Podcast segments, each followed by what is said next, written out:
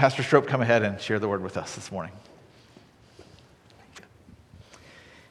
In your Bible, turn to 1 Corinthians 1, and uh, men, skip right to the outline portion of the PowerPoint if you would. That would be appreciated. South Padres Ocean Tower was originally designed to be a 31 story housing uh, for high end in condominiums.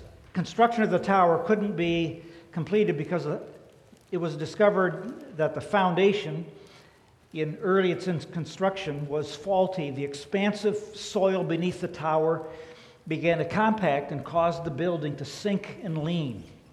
Construction ceased, and the building, one year after its, uh, its construction, had to be demolished, all because the foundations uh, were, in, uh, were inadequate.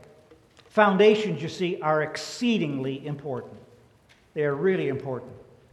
So today from 1 Corinthians 1, I want to talk to you about the foundations of a healthy church. Psalm 11:1 says, "If the foundations are destroyed, what can the righteous do?"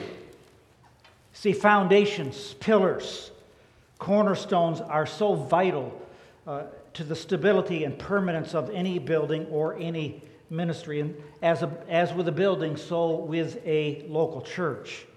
The foundation, the foot of the pillar of a healthy church from 1 Corinthians 1 is the wisdom of God. The wisdom of God. We'll flesh that out. I had some folks in the very, very back there. I'm paying attention to them carefully to see that they're uh, in rapt attention this morning.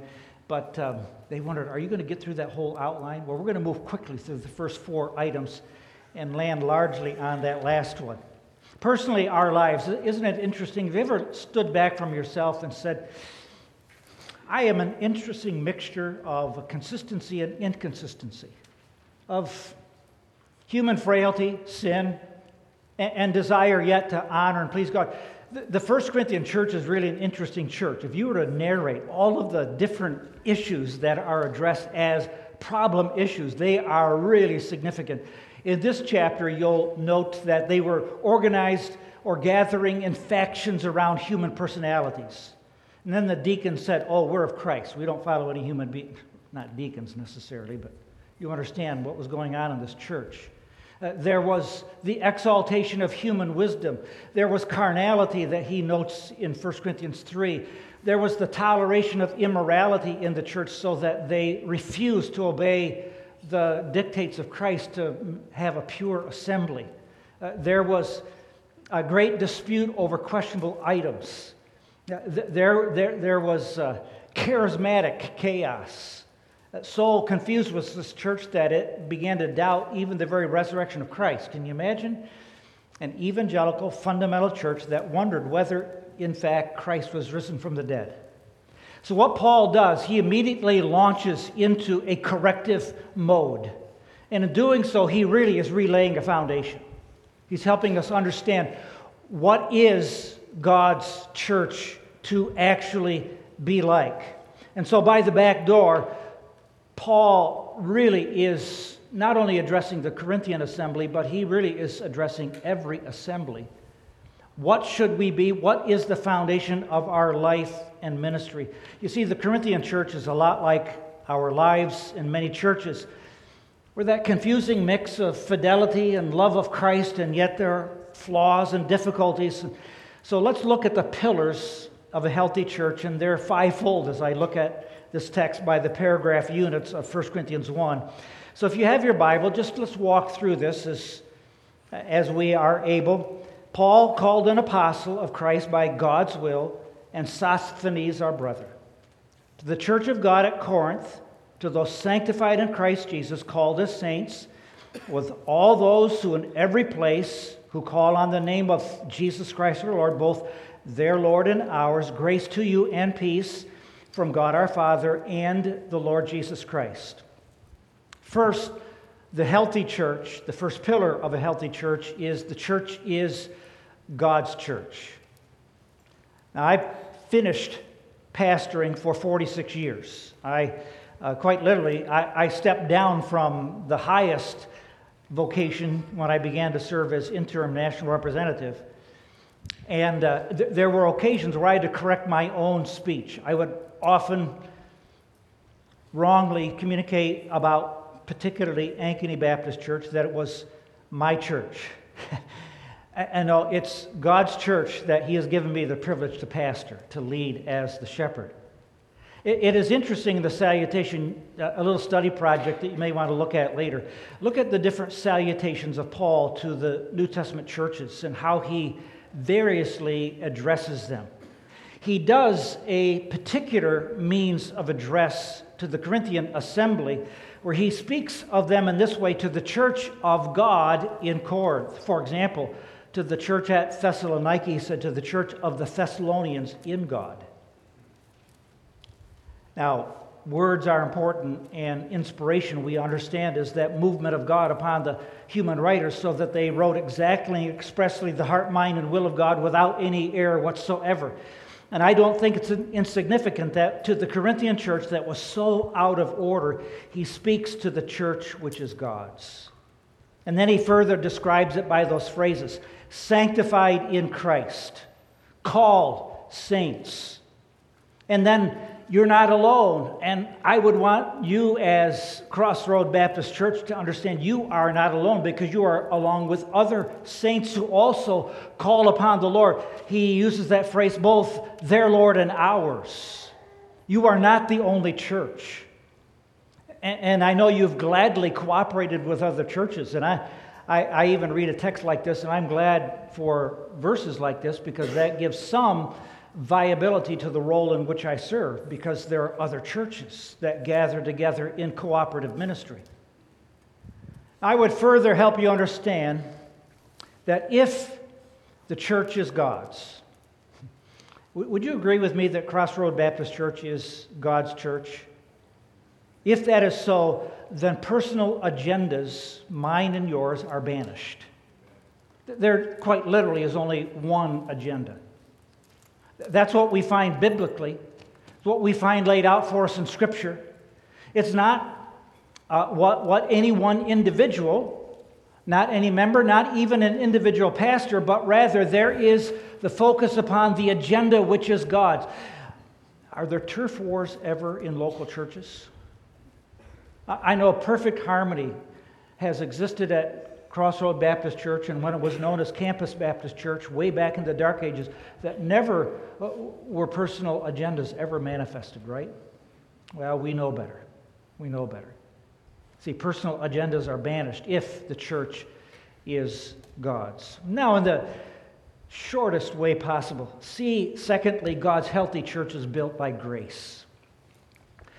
Now, if I were back at Ankeny Baptist Church where I preached for 23 years, I'd say, okay, now just download everything I've ever taught you about grace and just understand it. But let me just toy with you for a minute. Can we be informal, Pastor Will? Okay, shout it out. Give me the one word synonym, a noun, not an adjective, for the biblical word grace. Not an adjective, but a noun. Don't be shy. Would someone be brave? Okay, that's two words. One of them's an adjective. So cross out the adjective and you've got the right answer favor or kindness. And then, brother, what's our two word description of grace? I want to hear it again. Speak it.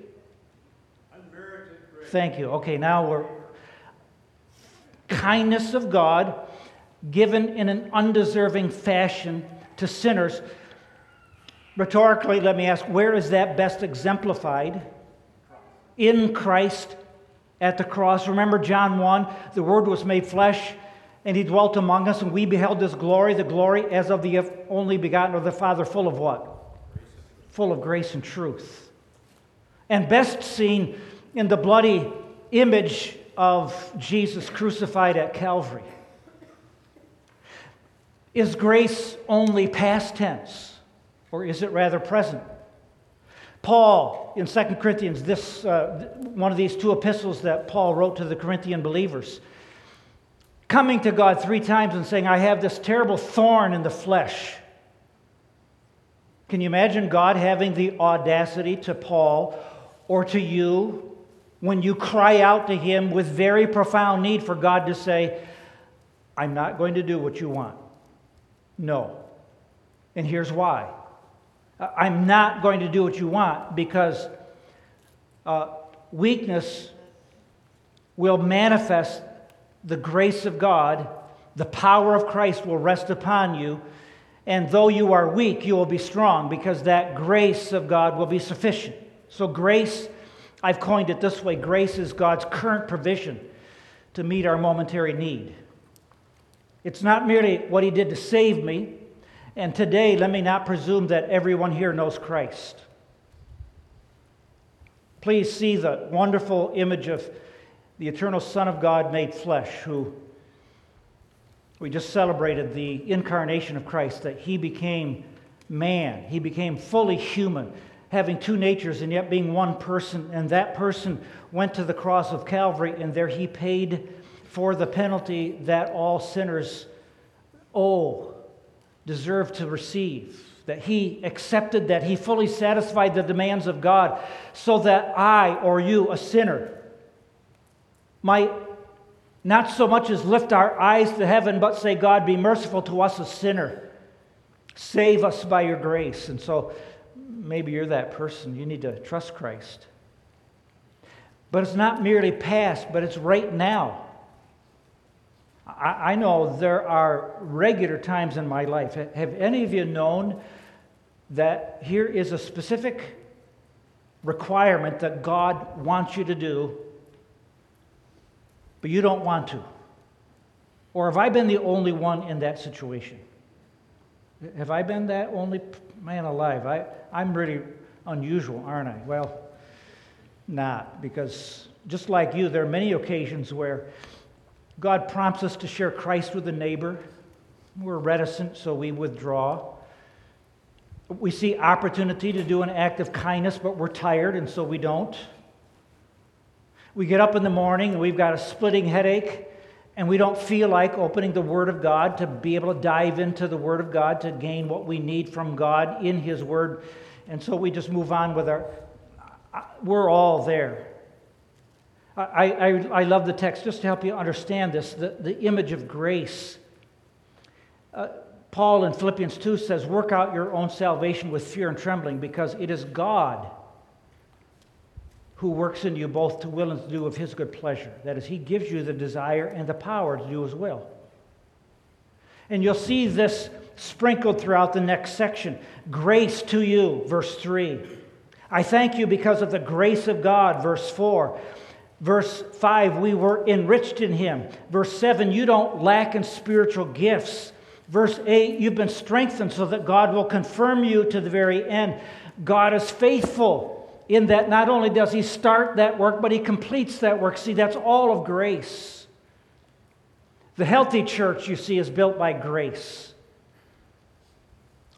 It's built by grace, and so we serve by God's power.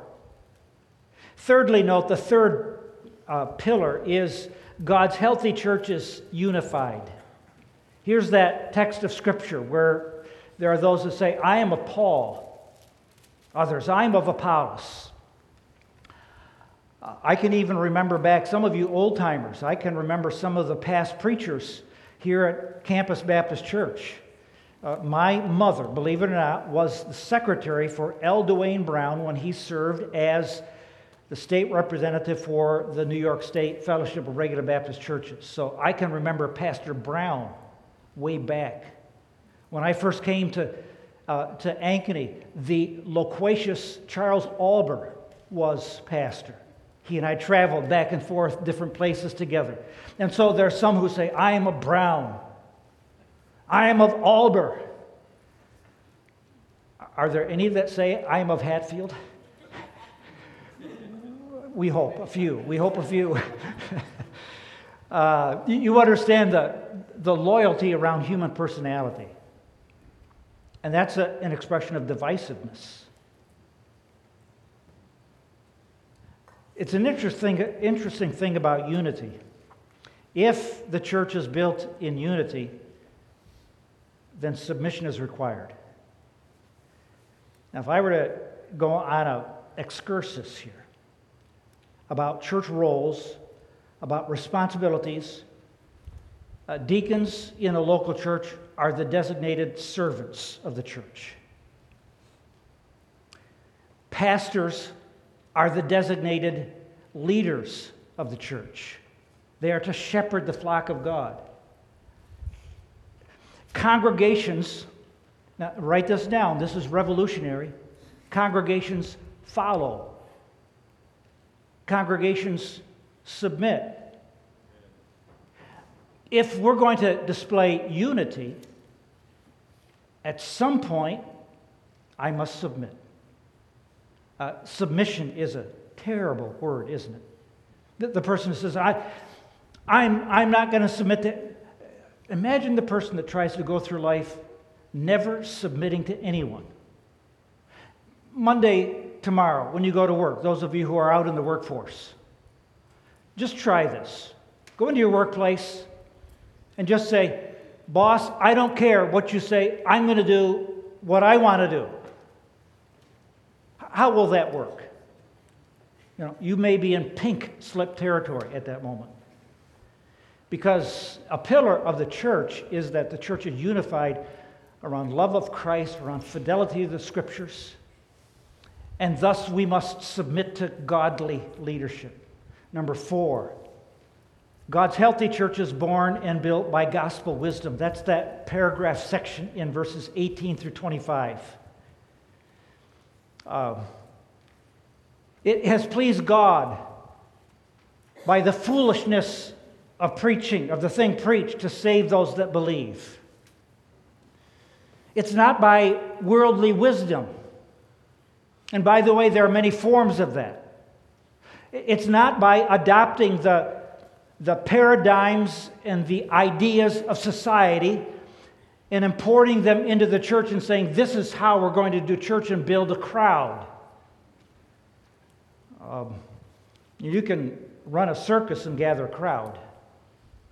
But rather, God has chosen by the foolishness of the thing preached to save those that believe. And to the lost, what is that wisdom of the gospel like? It's foolishness. But to us who are being saved, it is the power of God. Paul says in 1 Corinthians 1. And by the way, many of you have experienced that, haven't you? Where you've had opportunity to share Christ with a person, and you've laid it out. You, have said, God directly created man and woman. He made man and woman in his image, and as such, accountable to him. Eve was deceived, Adam deliberately sinned and plunged all humanity into the depths of sin and death. And there is a time in eternity where I, as a person created in the image of God, will be accountable before God.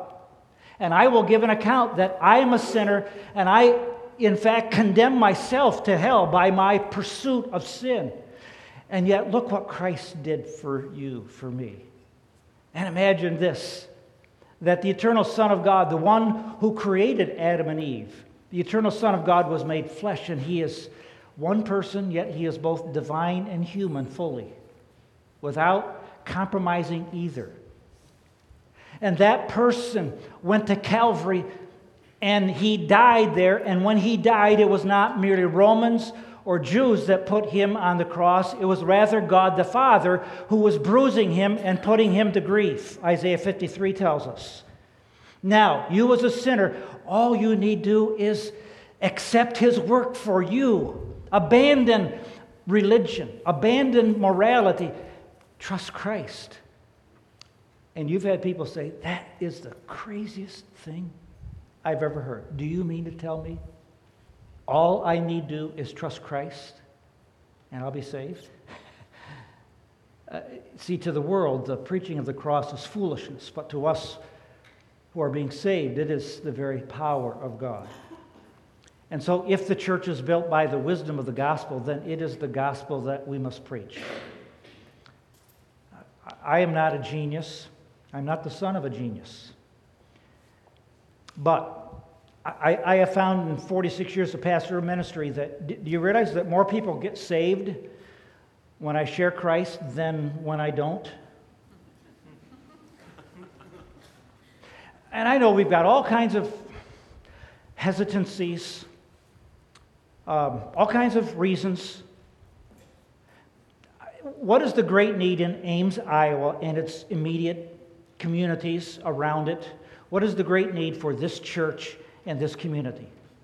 It is for you to make meaningful relationship in your work, in your neighborhood, in your avocations, in your leisure making those meaningful connections and, talking with your neighbor across the back fence and say, you know, I've always wanted to talk to you about Christ.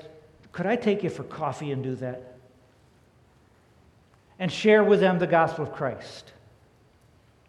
If the church is built by the wisdom of the gospel, then it is the gospel that we must preach.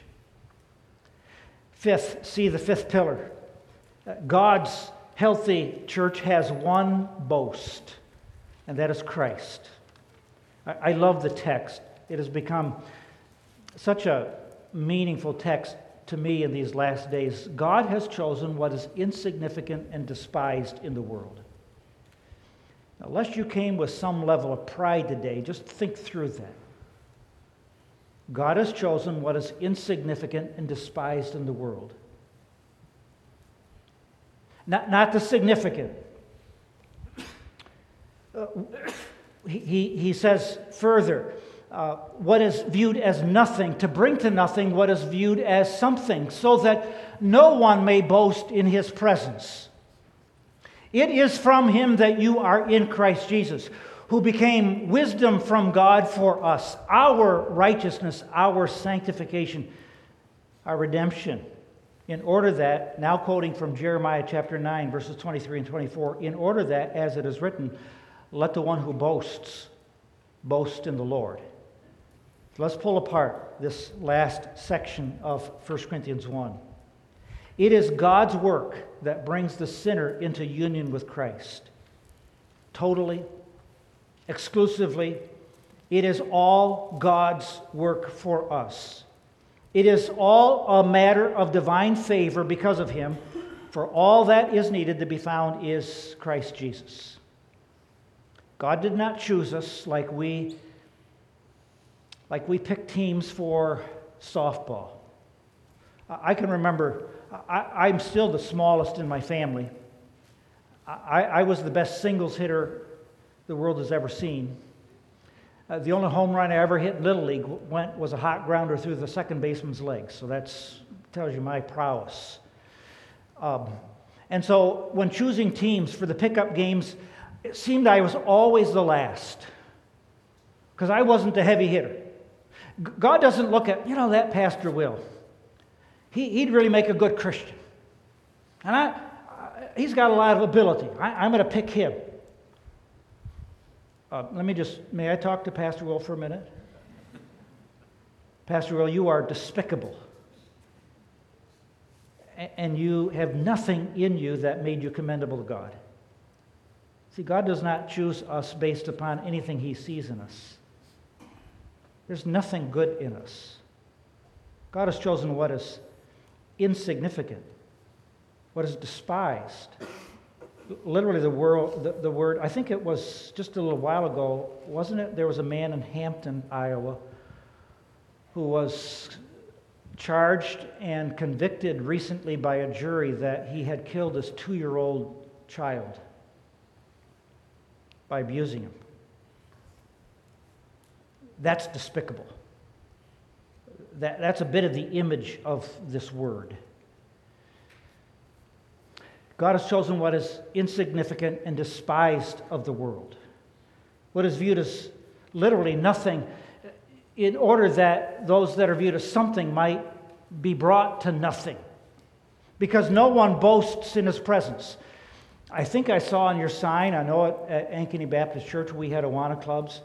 Please understand, heaven is not a place where you're going to wear your Awana badges and say, Look at me, look what I achieved. Our boast is rather of Christ. In contrast to the world, we owe our existence to the prior activity of God.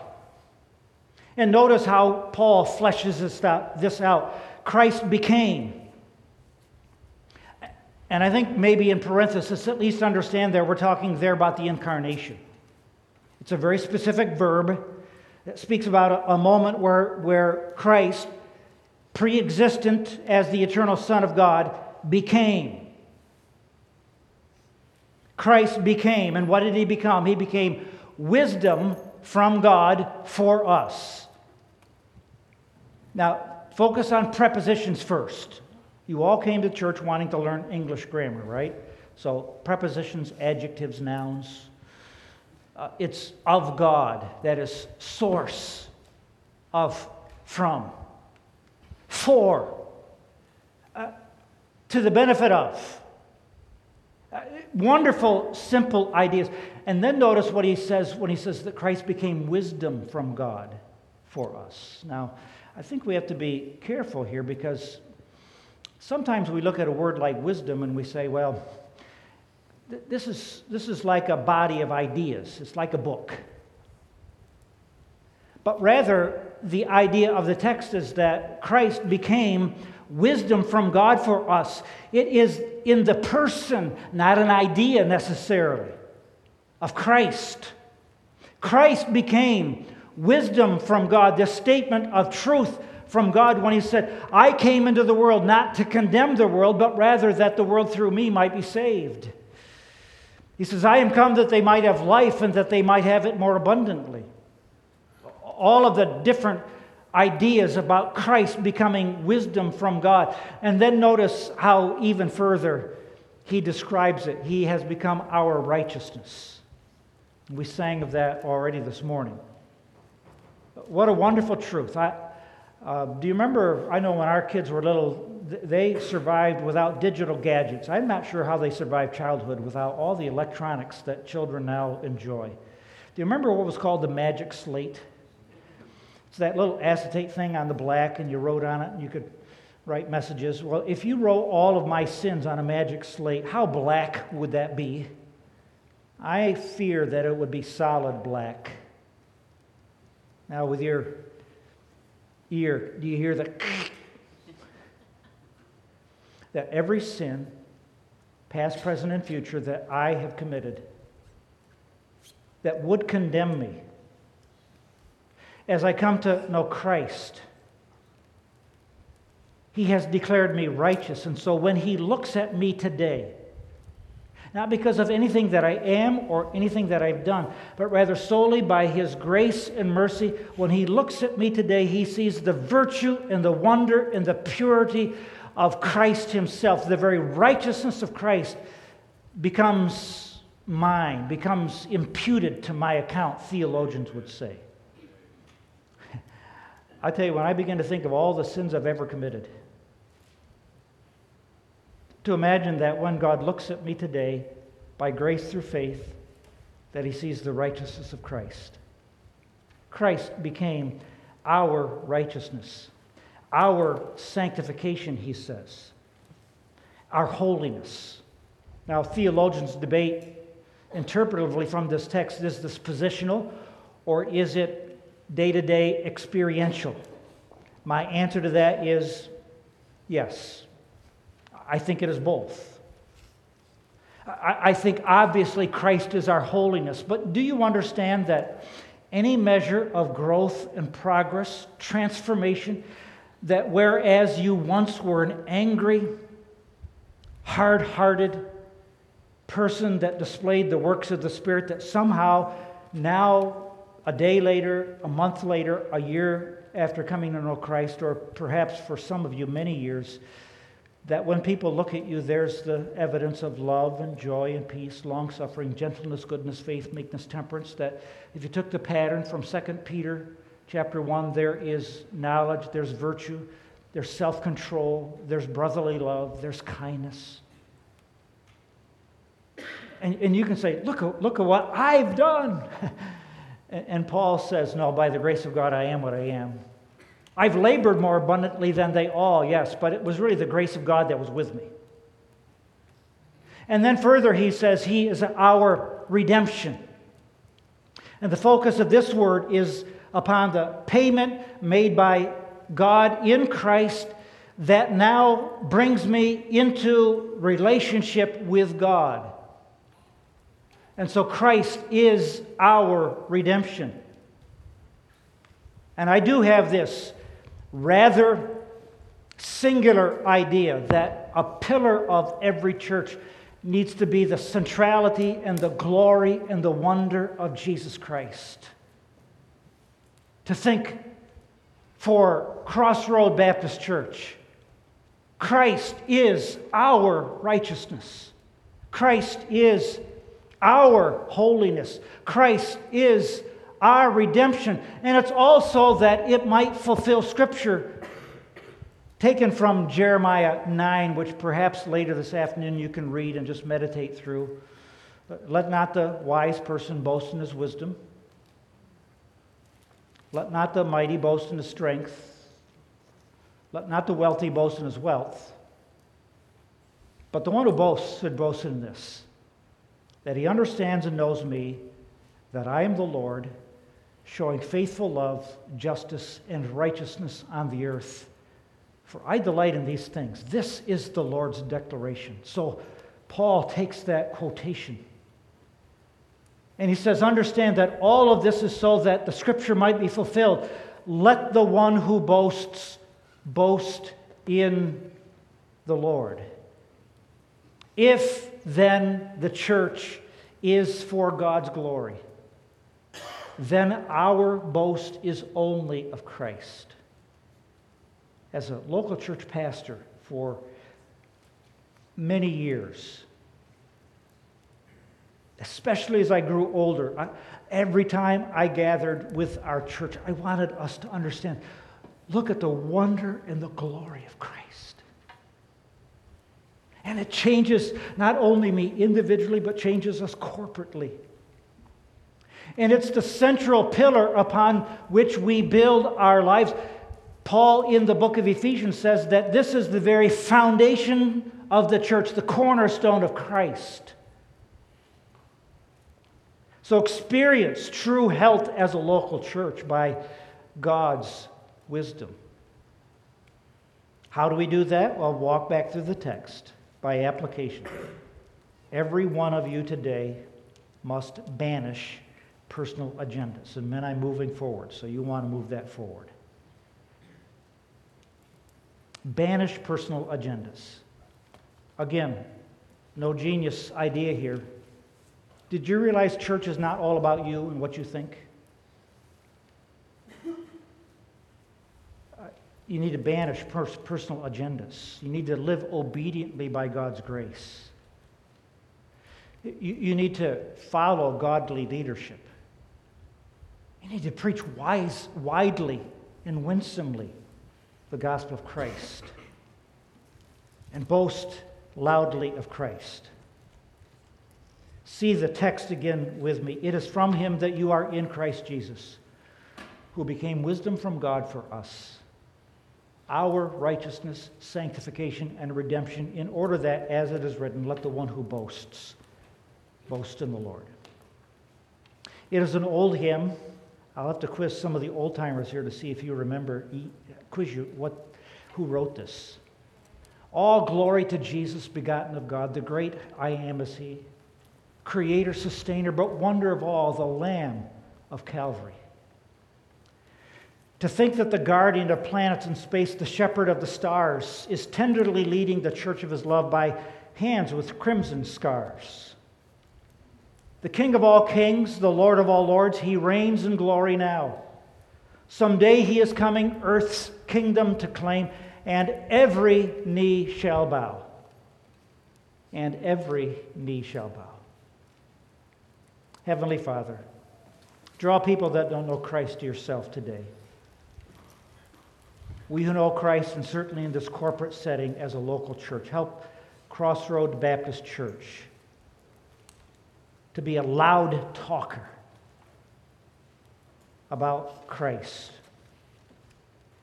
Father, grant us to never lose sight of the exceeding sinfulness of sin, the exceeding righteousness of salvation, the exceeding glory of Christ, the, the exceeding beauty of holiness, and the exceeding wonder of your grace.